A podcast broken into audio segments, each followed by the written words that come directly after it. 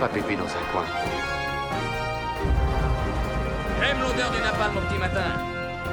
Le monde se divise en deux catégories. Ceux qui ont un pistolet chargé et ceux qui creusent. Bonjour à toutes et à tous et bienvenue dans cette nouvelle émission de Critique-moi si tu peux, une émission qui intervient euh, pas loin après les 100 jours euh, sans cinéma, donc du coup on est très très content. et euh, sans plus attendre, je vais vous présenter les comparses habituels. Bonjour Sylvia Bonjour Mika. et bonjour Antoine. Salut Mika Euh, comme vous l'avez pu le remarquer, du coup, euh, Seb n'est pas avec nous aujourd'hui parce qu'il a décidé de se retaper l'intégralité de la filmographie de Steven Seagal et donc du coup, il sera évidemment avec nous le mois prochain parce qu'il devrait avoir terminé. D'ailleurs, on- n'a on pas tellement de nouvelles, hein, aussi bien, euh, ça va finir mal son expérience, non? Ah peut-être, hein, peut-être. C'est en même temps, c'est vivre dangereusement de, re- de, de se taper sans sans aucune pause toute la filmographie de Steven Seagal. Le confinement plus la filmographie, faut aimer le challenge. Je sens que je vais me faire défoncer quand il va revenir la fois prochaine, mais c'est pas grave, j'assume. Les absents ont toujours Bon. tort. Les absents ont toujours tort, on l'a toujours dit. Bon, sur ce, nous allons pouvoir enchaîner avec le film du jour. Alors je vous rappelle comme d'habitude euh, le principe de l'émission, à savoir de relier par un fil rouge le film de l'émission précédente et le film de l'émission qui vient d'après. Euh, cette fois-ci, le fil rouge est le réalisateur. La dernière fois, c'était Forrest Gump de euh, Robert Zemeckis, et donc cette fois-ci, ce sera aussi un film de Robert Zemeckis, et cette fois-ci, il sera, il s'agira, pardon, d'apparence.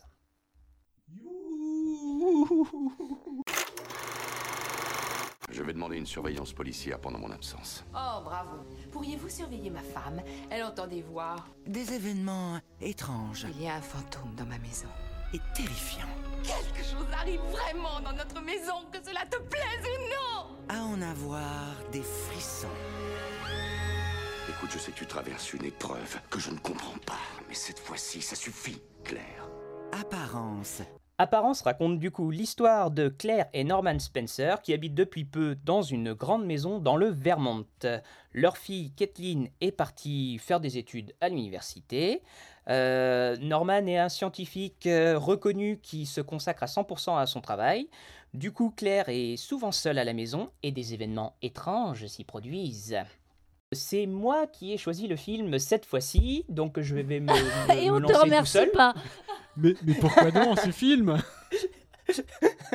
Alors, euh, pourquoi ce film? Euh, Eh bien, en fait, Ah, euh, t'hésites, hein. Non, non, non, non, non, je sais pourquoi je, je sais pourquoi je l'ai choisi. Euh, en fait, euh, quand du coup j'ai vu que je devais choisir parmi tous les films de la filmographie de Robert Zemeckis, j'avais pas envie de reprendre un film qui était euh, enfin que tout le monde connaissait quoi. Donc euh, j'avais pas envie de parler de Retour vers le futur parce que je voyais pas ce qu'on pouvait euh, ce qu'on pouvait dire ce qui, qui n'avait pas déjà été dit euh, je voulais pas. euh, Forrest Gump, bon bah voilà, c'était déjà fait. Seul au monde, c'est très connu. Le drôle de Noël de Scrooge, c'est super connu. Tu Bon, te bah, sens pas seul au monde, là, en train d'essayer de ramer pour, te, pour, te, pour justifier ton choix? Non, pas du tout, ça va. Donc du coup, et j'ai vu que il avait essayé, il s'était essayé au thriller, parce que c'est ça qui est assez intéressant dans la filmographie de, de Robert Zemeckis, c'est qu'il s'est essayé à pas mal de choses. Il a, il a pas vraiment de zone de confort, et donc du coup, euh, j'étais curieux de ce que ça allait euh, pouvoir donner. Euh, et du coup, je me suis mis à Apparence et je vous ai proposé Apparence pour votre plus grande joie. Alors, globalement, moi, j'ai pas passé un mauvais moment devant. Alors, ça n'a pas été la grande éclate totale, on va pas non plus euh, dire ce que j'ai pas dit. hein. Euh, j'ai trouvé ça plutôt sympa, surtout au niveau de la forme. La forme, pour moi, est plutôt, euh, impeccable, voire très très très bonne. Les idées de mise en scène sont là. Le gros problème de ce film, et je pense que c'est ça, mais vous allez me dire, hein, qui vous a un petit peu perdu, c'est que le scénario est, bah, on va dire les choses, hein, est très con, très très très très con. Et je pense que c'est ça qui plombe le film. En tout cas, moi, c'est ce qui m'a un petit peu plombé euh, dans mon visionnage. Euh, voilà, on, on va pas rentrer davantage dans les détails pour l'instant. Donc du coup, euh, avis rapide et bref, Sylvia, qu'en as-tu pensé? Bah, si avec le scénario qui était nul, ce serait pas si mal. Mais j'ai trouvé ça insupportable. En fait, au bout d'une heure, on s'est dit on va le voir en deux fois tellement c'est nul. Et puis finalement, on a réussi à tenir le choc et à le voir en une seule soirée. Euh, je crois que dans les pires choses du film, pour moi, il y a la musique qui est omniprésente et euh, qui nous prend pour des débiles. C'est-à-dire, euh, oh attention, dans quelques secondes, vous allez avoir peur. Bon, bref, C'est vrai. Je n'ai pas aimé. ah bon? Antoine? Allez Antoine, vas-y. Moi, je suis pas, comme j'ai dit dans la, la dernière émission, je suis pas un grand fan de, de Robert Zemeckis. C'est pas que j'aime pas, mais je voilà, j'attends rien particulièrement de ce, réalisateur. La seule chose qui peut m'intéresser, c'est qu'il a toujours essayé de, de mettre en avant les, les effets spéciaux euh, à travers une histoire. Ça n'a jamais été des effets spéciaux pour des effets spéciaux, donc je me dis tiens pourquoi pas. Après, euh, il n'y en a pas grand chose. C'est sûr que c'est pas en tout cas par ce film, c'est pas par, par, par ce biais-là qu'il faut euh, prendre le film parce que j'ai pas trouvé qu'il y avait grand chose. Après, c'est. Enfin, peut-être que si t'as jamais vu de film d'horreur, euh, tu, vas, tu vas adhérer. Euh, si t'as un petit peu de bagage en film d'horreur, le- les premières 20 minutes, mais c'est un catalogue des tous les plans qui, en théorie, font peur, mais qui sont tellement, on les voit tellement arriver avec euh, de loin que euh, l'effet. Heureusement que la musique, à la limite. Euh, et encore, ouais, non, enfin, je, je- la mise en scène, euh, je, Mika, je, je, vois pas où t'as trouvé ça grandiose. Alors peut-être que c'était le premier film d'horreur que tu voyais. Euh, Non. mais je. Et puis alors, une fois de plus, le scénario, j'ai re- j'ai l'impression, j'ai eu, j'ai eu, l'impression en regardant le, le, le film que le scénario avait été écrit par plusieurs personnes, mais euh, pas en même temps. le cas, hein. Oui, non, mais pas en même temps, mais l'une derrière les autres, en fait, et chacun venait ajouter une nouvelle couche, tout en euh, laissant tomber la couche qui avait été euh, écrite par l'auteur précédent. Enfin, c'est une espèce de millefeuille euh, indigeste. Voilà. Ok, ça va être du lourd, je crois, aujourd'hui. bon, eh bien, on va rentrer dans les détails, mais avant, une petite alerte spoiler. Alors, du coup, euh, je vais tenter de, je vais tenter du coup de démontrer ce qui m'a plu dans ce film. Bon en tout cas, il y a quelque chose, il y a quelque chose qui va vous plaire. Petite anecdote sympathique sur ce film que j'ai trouvé en, en faisant un peu de, un peu de recherche pour l'émission. Euh, le scénario de ce film avait été offert d'abord à Spielberg, qui l'a refilé à Zemeckis. Le cadeau empoisonné. Il y en voulait en fait. Euh, j'avoue que ça m'a, j'avoue que cette anecdote-là m'a fait rire, surtout que le scénario c'est vraiment le truc sur lequel j'ai, j'ai le plus de réserves sur ce film, parce que je trouve que, encore une fois, je, je, me répète, mais je le trouve mais alors d'une, d'une, euh, d'une, d'une débilité absolue. Mais euh, voilà, la petite info, euh, tonton Spielberg il dit, oh, il a vu ça, il s'est dit, oh, mais c'est de la merde ce scénario. Attends, j'ai, ça va, attends, j'ai un pote qui cherche un scénario de thriller, je vais lui refiler. J'ai j'ai souvent l'impression que Zemeckis, il fait des brouillons de films pour Spielberg, en fait. Euh, bah, ils sont pas tout à fait dans le même, euh, dans le même secteur. euh, il me semble en avoir parlé à l'émission précédente. En tout cas, c'est une vision, euh, une vision personnelle. Pour moi, il y a une différence euh, de traitement euh, des personnages de l'histoire entre Spielberg et Zemeckis. Spielberg est vraiment dans le côté enfantin, pas dans le côté négatif, pas par le prisme négatif quand je dis enfantin, mais voilà, le thème de l'enfance est très présent dans la filmographie de Spielberg. Donc c'est il, il juge pas particulièrement ses personnages. euh, même le, même le, créateur de Jurassic Park, il le juge pas au final de, dans son film. Il n'y a pas de charge sur les personnages. Tandis que Zemeckis, beaucoup plus. Je parlais pas, moi, c'est pas, pas, vraiment au niveau des- du scénario, mais souvent, surtout au niveau des trucages, où j'ai toujours l'impression que Zemeckis, il a un peu euh, un train d'avance sur les, sur les trucages. J'ai l'impression qu'il essuie les plâtres et Spielberg, après, passe derrière. Et euh, ben, une fois que les bases sont posées, lui, il lui reste plus qu'à améliorer euh, le, le- C'est le ça. système, en fait. C'est ça. Zemeckis est le pionnier et euh, les, du coup les autres, bah, une fois que la technologie est découverte, euh, s'en servent et font entre guillemets mieux. Oui, c'est c'est vrai que c'est un peu ça. Il se fait un peu, il se fait un peu avoir Zemeckis en fait. Enfin là, c'était pas trop dur de faire mieux. hein. En fait, là, dans ce film, j'ai eu la très nette impression que Zemeckis voulait faire son Hitchcock. Dans la forme et euh, dans le déroulé de l'histoire, alors avec un scénario beaucoup plus con, hein, tous ceux qui ont vu des Hitchcock, je pense, seront d'accord avec moi que les scénarios des, des- de ces films sont tous sauf cons. Mais dans le déroulé, euh, on retrouve, c'est très Hitchcockien en fait, comme, euh, déroulé. Et je pense qu'il a voulu faire un peu hommage. Euh, Alors je suis loin d'être un spécialiste de Hitchcock, mais euh, j'ai vu... euh, ses films les plus connus, et euh, j'ai reconnu des manières de filmer, des manières de, enfin des, des, des procédés de montage ou des euh, plans qui font, euh, enfin qui font très Hitchcock dans, dans, le, dans le film.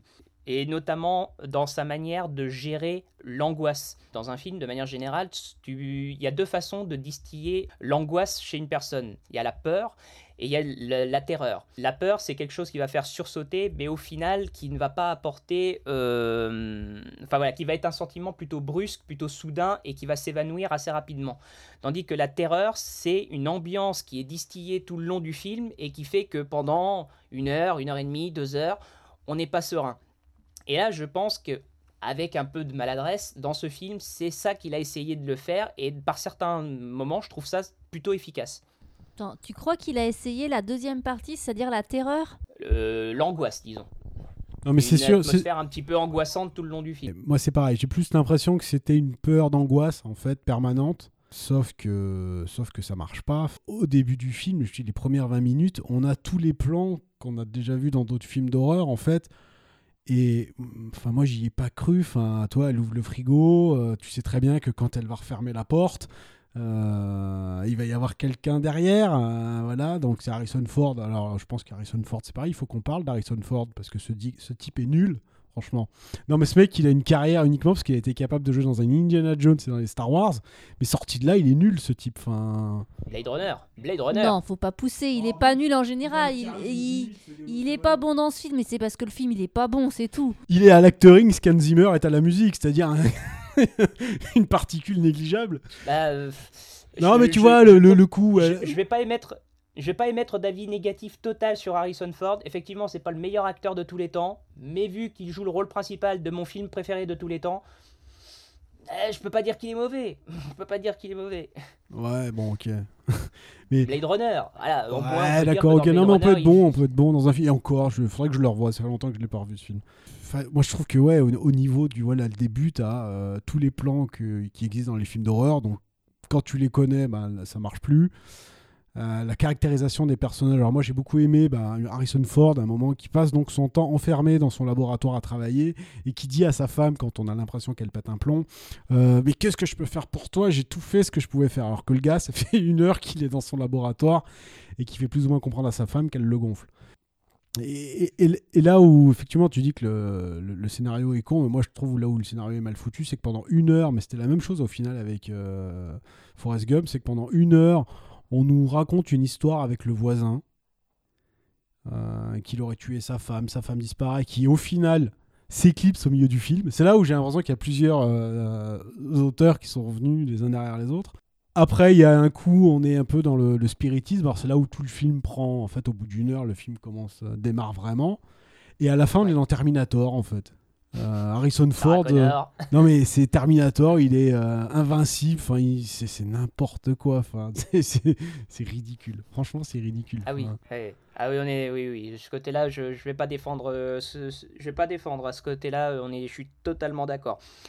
C'est pour ça que le, le scénario est con parce qu'en fait, si on regarde bien, si on prend de la hauteur par rapport au scénario, indépendamment de la forme, indépendamment de l'acting, c'est ni plus ni moins qu'un amoncellement de tous les clichés qu'il peut y avoir du genre euh, entre le thriller et le, et le film d'horreur. Euh, et le film d'horreur euh, style maison hantée, hein, donc pas le film d'horreur qui fait... qui, personnellement, moi, les films, les films de maison hantée, ça me fait pas flipper. Je- j'ai- j'ai pas, j'ai- j'ai- pas peur des maisons, en fait. Donc, moi, ça me fait pas peur. Donc, du coup, forcément, dans ce film, j'ai pas eu peur. Mais oui, c'est un amoncellement de clichés du genre, et c'est vrai que quand tu as... euh, T'as pas besoin d'avoir une grande culture du film d'horreur pour te rendre compte que oui, bah bon d'accord, euh, là, il y a quelqu'un qui va surgir, là, bah, en fait, il va se passer quelque chose. Parce que c'est vrai que, euh, à part à, une ou deux, à un ou deux moments dans le film où il désamorce un petit peu, tu te dis, ah, il va se passer un truc, ah, non, non, en fait, il se passe rien. Bon, d'accord, ok, ok. Mais euh, voilà, non, mais ça, ça suffit pas à sauver euh, le fait que c'est, oui, c'est une montagne de clichés, euh, le, scénario. tu, vois, Zemeckis, j'ai toujours eu cette impression qu'il essayait, comme on disait, d'avoir un, temps d'avance sur les trucages. Alors, des fois, ça, ça, ça, le dessert parce que, euh, bah, au final, la technologie est pas au point. moi, à travers ce film-là, j'ai l'impression qu'il a 10 ans de retard, en fait. Enfin, c'est effectivement, tu dis que euh, il veut filmer comme du Hitchcock, sauf qu'on a l'impression qu'entre euh, le Hitchcock et puis donc le film, il date des années 2000, hein, je crois. euh, bah, il y, a- il y a tout un tout, tout un pan du cinéma oui. d'horreur qui s'est qui s'est construit, qui s'est fait, du, du thriller, et on a l'impression qu'il en a pas tenu compte en fait, enfin que il a fait son film comme si le dernier film d'horreur qui avait existé, c'est un film d'Hitchcock. Alors que non, il y a eu plein de films entre, entre les Hitchcock et le sien qui ont amené des choses. Et lui, il en a Mm. pas tenu compte. Enfin, c'est ouais, c'est vraiment l'impression de voir un vieux film. En plus, un vieux film euh, bah, loupé. hein. Ça, c'est sûr que.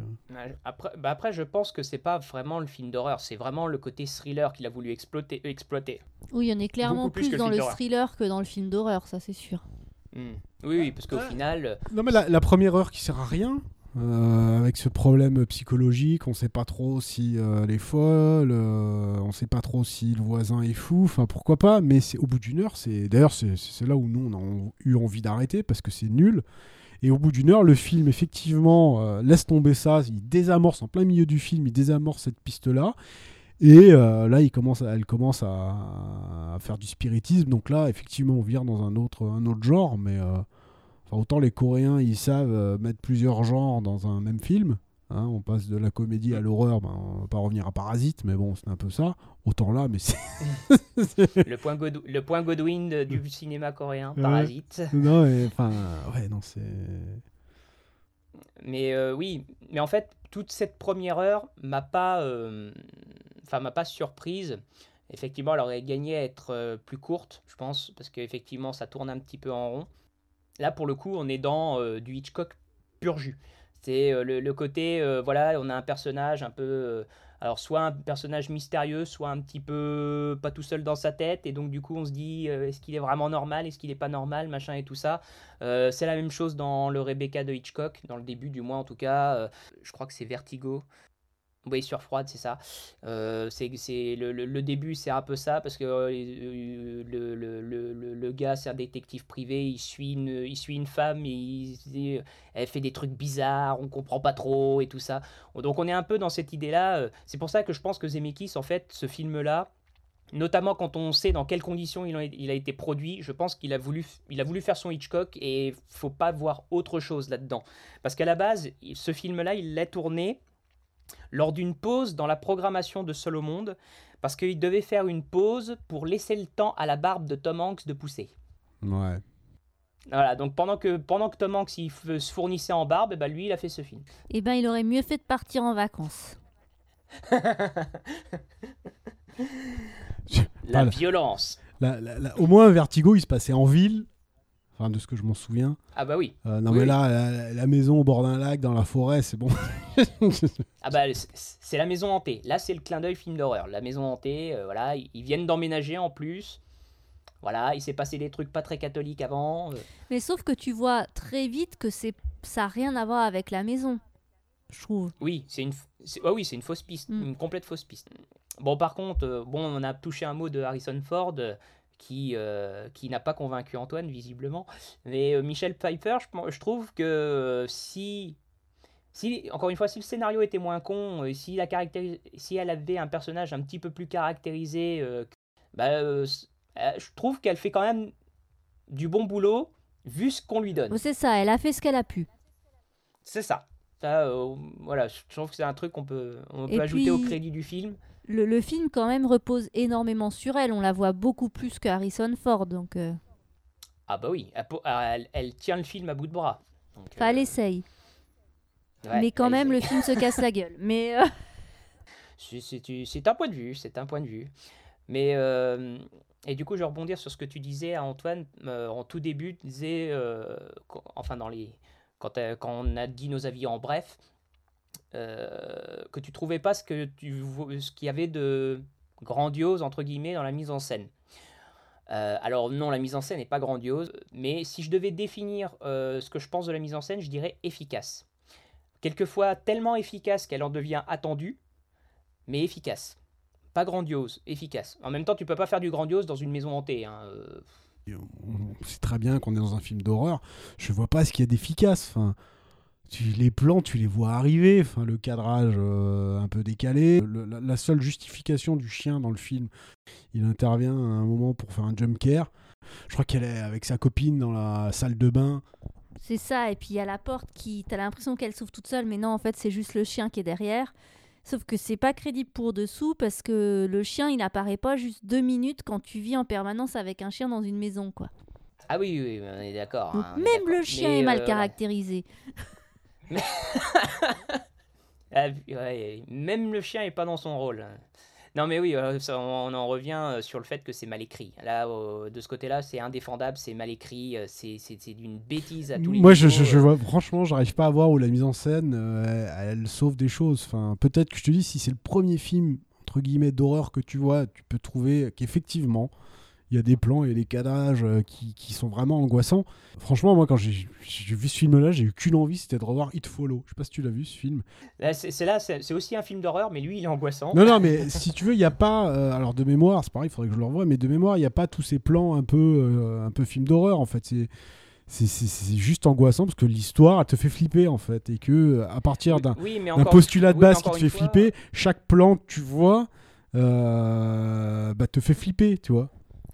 Oui, mais It Follows, c'est un film d'horreur. C'est vendu comme tel, c'est un film d'horreur. Apparence n'est pas un film d'horreur. Il emprunte deux trois trucs au style des films de maison hantée, mais globalement c'est un thriller.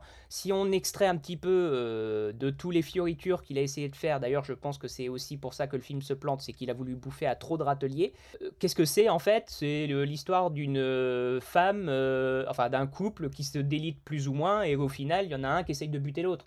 Ouais, on peut pas faire plus classique en, en termes de thriller. c'est quand quoi. même. euh, Enfin, moi, je vois, là, je suis sur, euh, sur Wiki, euh, ils mettent euh, thriller horrifique, donc euh, Ouais, pour moi, thriller Follow horrifique, un thriller horrifique aussi.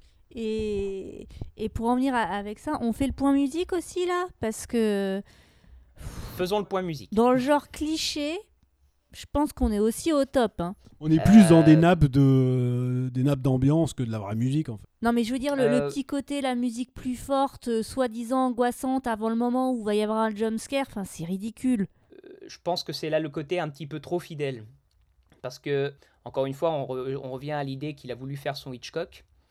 Et sauf que la musique de film, dans les années 40, elle fonctionnait comme ça. Elle était euh, surillustrative, au point que du coup, bah, ça, nous, ça permettait aux spectateurs d'anticiper un petit peu ce qui allait se passer, tellement que la musique Mm. était illustrative dans les années 40. Et euh, voilà, là pour le coup, t'as pas l'impression qu'il y a eu une évolution de la musique de film sur 60 ans en fait. Euh, il, il nous a fait une musique de film des années 40 pour un film sorti en 2000. Donc en fait, c'est ça, on en revient à ce que disait Antoine tout à l'heure. Il, il a voulu rendre un hommage, mais c'est hyper mal fait parce que euh, rendre un hommage, c'est pas copier euh, 60 ans après les- les- exactement la même chose. Il a- été trop dans l'hommage, ça je pense aussi. Mm. On va passer à, à l'étape suivante, à savoir effectivement la scène marquante. Alors, euh, je pense que dans votre cas, vous tous les deux, la scène marquante, ça va être un, un côté négatif. Ça va changer un petit peu. On, on retient en général les scènes positives. Allez-y, pour la scène négative. Moi, c'est juste un mouvement de caméra en fait. Euh, donc, quand le, film aborde sa troisième partie, donc dite euh, du Terminator, euh, elle rentre dans son, dans, dans un pick-up. En fait, elle rentre dans un pick-up. je crois qu'elle ouais, elle rentre dans un pick-up et la- je sais pas ce qui se passe là. La caméra fait un. Non, je crois qu'elle est dans- d'abord dans une première voiture. Elle a pas les bonnes clés et en fait tout se passe à travers du rétroviseur extérieur en fait où euh, elle ouvre la porte, elle ferme la porte, et juste ce mouvement-là, en fait, nous fait comprendre qu'elle change de voiture. Enfin, il y a du... Enfin, après, les termes, je ne vais pas employer des termes que je maîtrise pas, mais, euh, mais j'ai trouvé que là, il y avait... euh, Voilà, là, il y avait, la- je pense, la seule idée de mise en scène que j'ai trouvé un peu intéressante. Alors moi, pour le coup, ça va être effectivement plus négatif, mais c'est juste sur le principe de la goutte d'eau, c'est quand on voit les mains sur la baignoire sur la scène finale quand ils se battent là. Là encore une fois, Ouais. c'est c'est tellement attendu, euh, tu le vois plus et pof, t'as la main qui arrive. Voilà, c'est en même temps, c'est même pas surprenant vu tout le début du film, euh, mais même là, ça marche pas. Et toi, Mika? Alors moi, le plan qui m'a plu, alors pas parce qu'il était virtuose, pas parce qu'il était efficace, mais parce que je l'ai trouvé joli en fait, c'est le plan dans le plan à la fin, enfin à la fin, vers la fin avec le lac. Et quand elle plonge pour aller chercher le coffret, les preuves euh, entre guillemets Ouais. euh, des des galipettes de son mari. J'ai trouvé que la manière de montrer ça, encore une fois, si c'était mieux écrit, hein, du coup, en fait, je me rends compte qu'en fait, je projette des choses dans cette scène qui qu'il n'y a pas forcément. On a l'impression que euh, elle est pas bien du tout, dit euh, qu'est-ce qui lui prend, euh, elle va sauter dans le lac, elle veut se flinguer ou pas, alors qu'en fait non, non, non. Mais j'ai trouvé vraiment le qu'il avait, qu'il s'était bien servi en fait de son décor du coup, euh, du décor un petit peu, un petit peu froid, euh, un petit peu, euh, ouais, austère aussi, mais en même temps avec une avec une vraie beauté derrière, derrière le paysage, derrière, avec le paysage, l'eau et tout ça, et, et, et l'action qui en découle, du coup, de plonger en, en petite nuisette dans l'eau glacée. Et effectivement, c'est un moment qui est Euh, qui oui, peut être un peu angoissant pour fait. le coup. Tout à fait, tout à fait. Eh bien, je crois qu'on a fini nos scènes marquantes. Il ne reste plus qu'à euh, conclure. Alors, je, je, je, je crois que j'ai jamais eu aussi peur de poser la question. Alors, on le regarde que- où ce film? On le regarde au cinéma, en Blu-ray, à la télévision ou sur un téléphone? Bah, bah, sur un téléphone, un Oh, Nokia violence. 3310 même. Moi sur un téléphone avec un écran tout pété. Parce qu'au moins, ça donnera des effets. Bon, je vais, je d'écran. vais, ouais, je vais être gentil quand même un petit peu. Ouais, on le regarde à la Et télévision, parce que, je- parce que ça, ça peut occuper une soirée pluvieuse, quand même. Ouais, en fond Oh sonore. la violence Bon, bah euh, voilà, ça c'est... Et euh, je, je- je pose la question euh, innocemment, mais euh, le film, il s'est- Euh, au box-office, il s'est planté ou il pas? a plutôt bien marché, puisqu'il a coûté 50 millions à produire, et euh, il en a rapporté 291.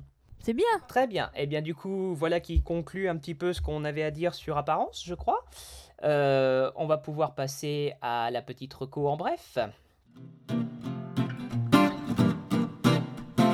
Et cette semaine, je crois que je, une fois n'est pas coutume, je vais pas être tout seul à en parler, puisque nous allons parler de, du dernier petit succès du moment, et visiblement, d'après ce que j'ai lu dernièrement, du deuxième plus grand succès de la chaîne euh, d'Arte. Je parle bien sûr de la série En thérapie, qui a été créée par euh, Toledano et euh, Nakash, qui sont les réalisateurs de, pour ne citer que Intouchable, Le sens de la fête ou encore Hors norme. Cette série, c'est une, Tout à euh, fait. un remake d'une série israélienne. Betty Pal, si j'ai si avec mon accent israélien euh, parfait. Et donc du coup le, le principe de cette série, bah, je crois qu'il est dans le titre en fait, Euh, un psychanalyste, des patients et euh, beaucoup de chant contre chant.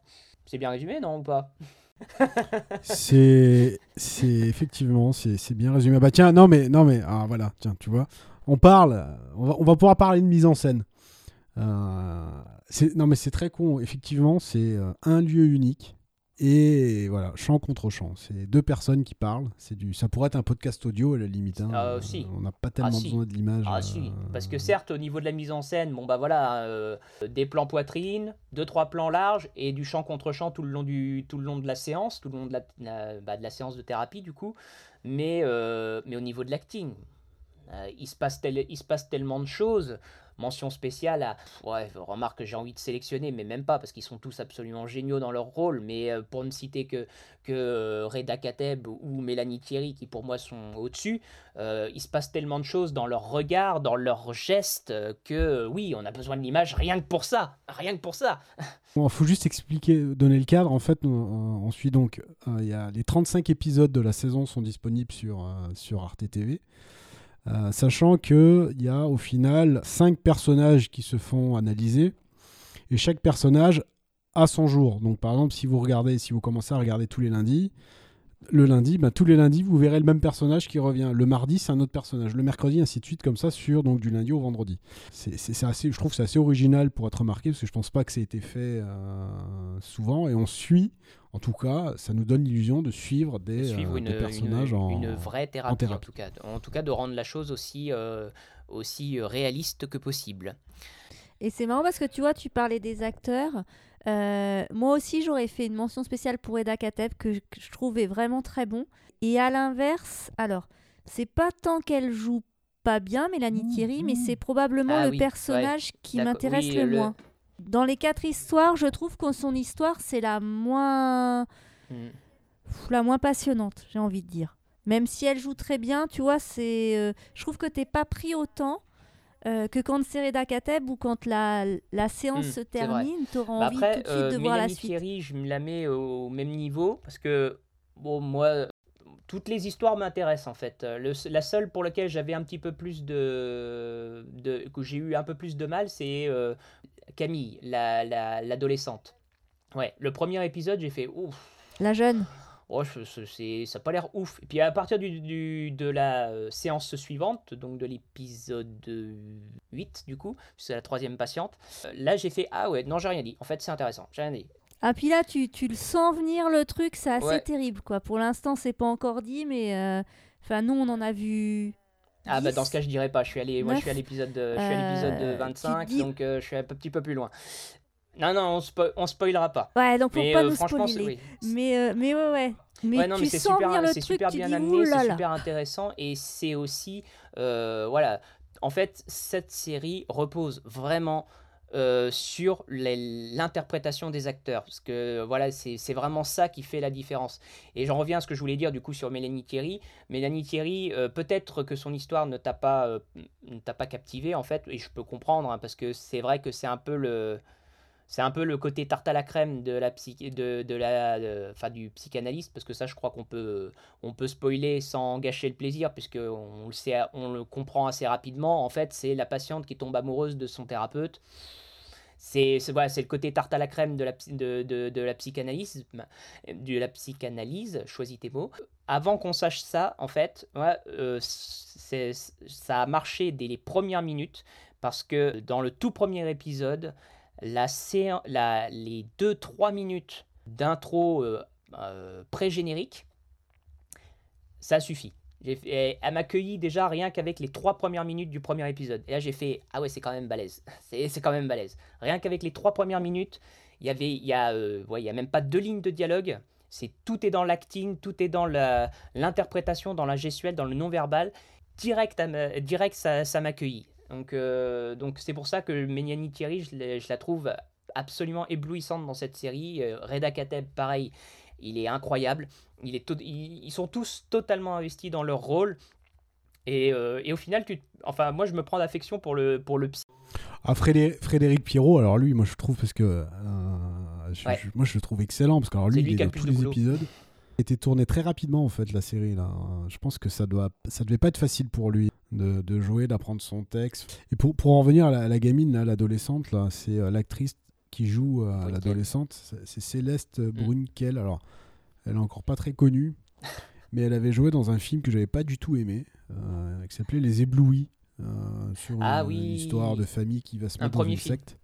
Et elle, mais je l'avais trouvée mais exceptionnelle. Et je trouve dans la série, effectivement, de ce qu'on en a vu au début, son personnage, il est un peu tête à claque, un peu pas intéressant. Enfin, Pareil. moi, c'est celui qui, sur le papier, m'intéressait le moins. Mais alors, par contre, elle, je trouve qu'elle joue. Mm, Mais alors, mm, euh, mm, enfin, tous sont tous, tous ils jouent bien, mais Tout euh, à fait, tout à fait, tout à fait. Et du coup, il nous reste à parler en termes de patients euh, des deux derniers, à savoir euh, Clémence Poésie et Pio Marmaille, qui, euh, qui, sont aussi excell- qui sont aussi excellents dans leur rôle. euh. Après, Pio Marmaille, le- il arrive à jouer un personnage que je trouve, à titre personnel, détestable au plus haut point.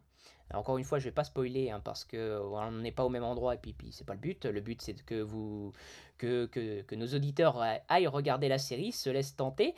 Euh, parce que c'est vrai qu'une série qui s'appelle En thérapie, sur le papier, ça fait pas particulièrement rêver. Quand tu regardes une série, c'est pas pour écouter un psy, en général.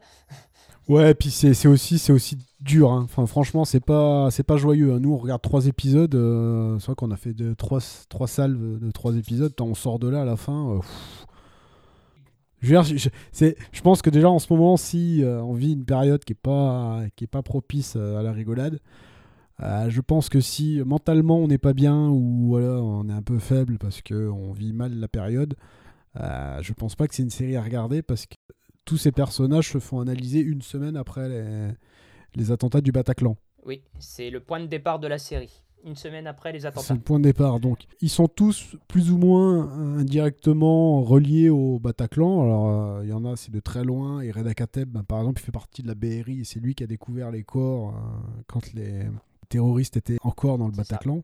Donc, c'est vrai que faut quand même prévenir que c'est c'est vraiment pesant comme. euh, C'est comme dur et puis c'est exigeant. C'est une série qui est quand même exigeante, qui nécessite qu'on s'implique un petit peu. C'est pas quelque chose qu'on peut regarder tout en faisant, euh, tout en tout, tout en faisant autre chose à côté, à mon avis en tout cas.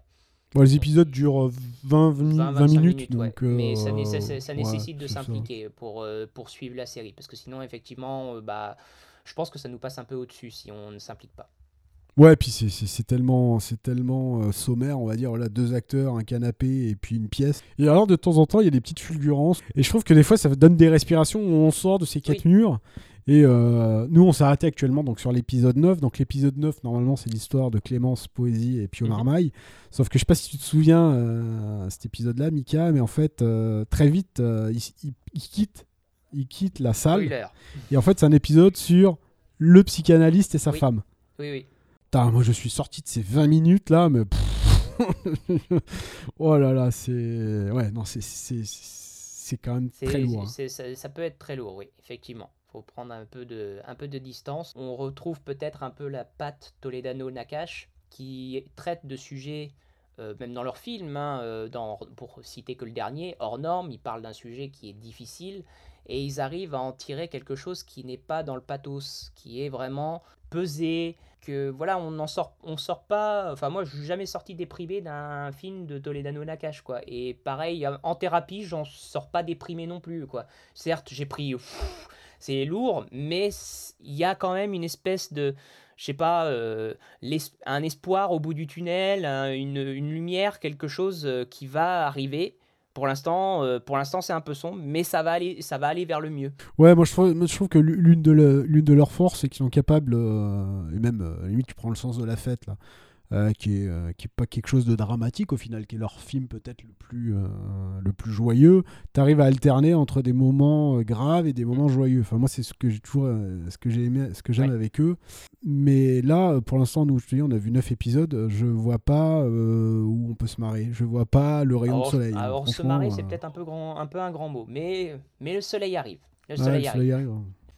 Bien. Donc voilà, si vous êtes curieux, c'est sur Arte TV. C'est gratuit, donc euh, bon, bah, on peut toujours regarder un ou deux épisodes et puis laisser tomber si ça ne Tout plaît à pas. fait. Mais euh, voilà, Mais laissez, euh, voilà. la chance à la série. Je pense que ça nécessite un petit peu d'implication. Je pense que ça peut faire passer un, un- un bon moment quand même. Il avait mis les infos et c'est comme ça que j'ai su pour le Bataclan. Quand on est arrivé, on a compris que les mecs avaient des otages et on a su que ça allait être très dur. Je suis là pour, pour avoir un avis d'expert. Moi, je suis pas malade, quoi. Je me sens pas du tout capable d'aimer un nouvel enfant. La vérité, c'est que j'ai la trouille. Quand on vient consulter, c'est qu'on a quelque chose à dire et quelque chose qu'on ne veut pas dire. Mes patients, s'ils savaient ce qui se passe dans ma tête, à certains moments des séances, je pense qu'ils partiraient en courant. Et quelqu'un d'autre? Après, me dites pas que vous en êtes pas rendu compte. Et rendu compte de quoi, là? Je crains de ne pas vous suivre. Vous êtes devenu mon obsession. Je suis pas angoissé, je suis en colère. Racontez-moi. Vous voulez savoir ce qui m'empêche de dormir? C'est de savoir que quoi que je fasse, aussi entraîné que je sois, ça sert à rien à cause des gens comme vous. On vient vous voir pour un avis professionnel et vous nous poussez au divorce. Le jour où je t'ai rencontré, j'ai fait une croix sur ma liberté. Je reviens pas de comment vous êtes chiant, mais c'est démesuré. Comment vous faites avec votre fille?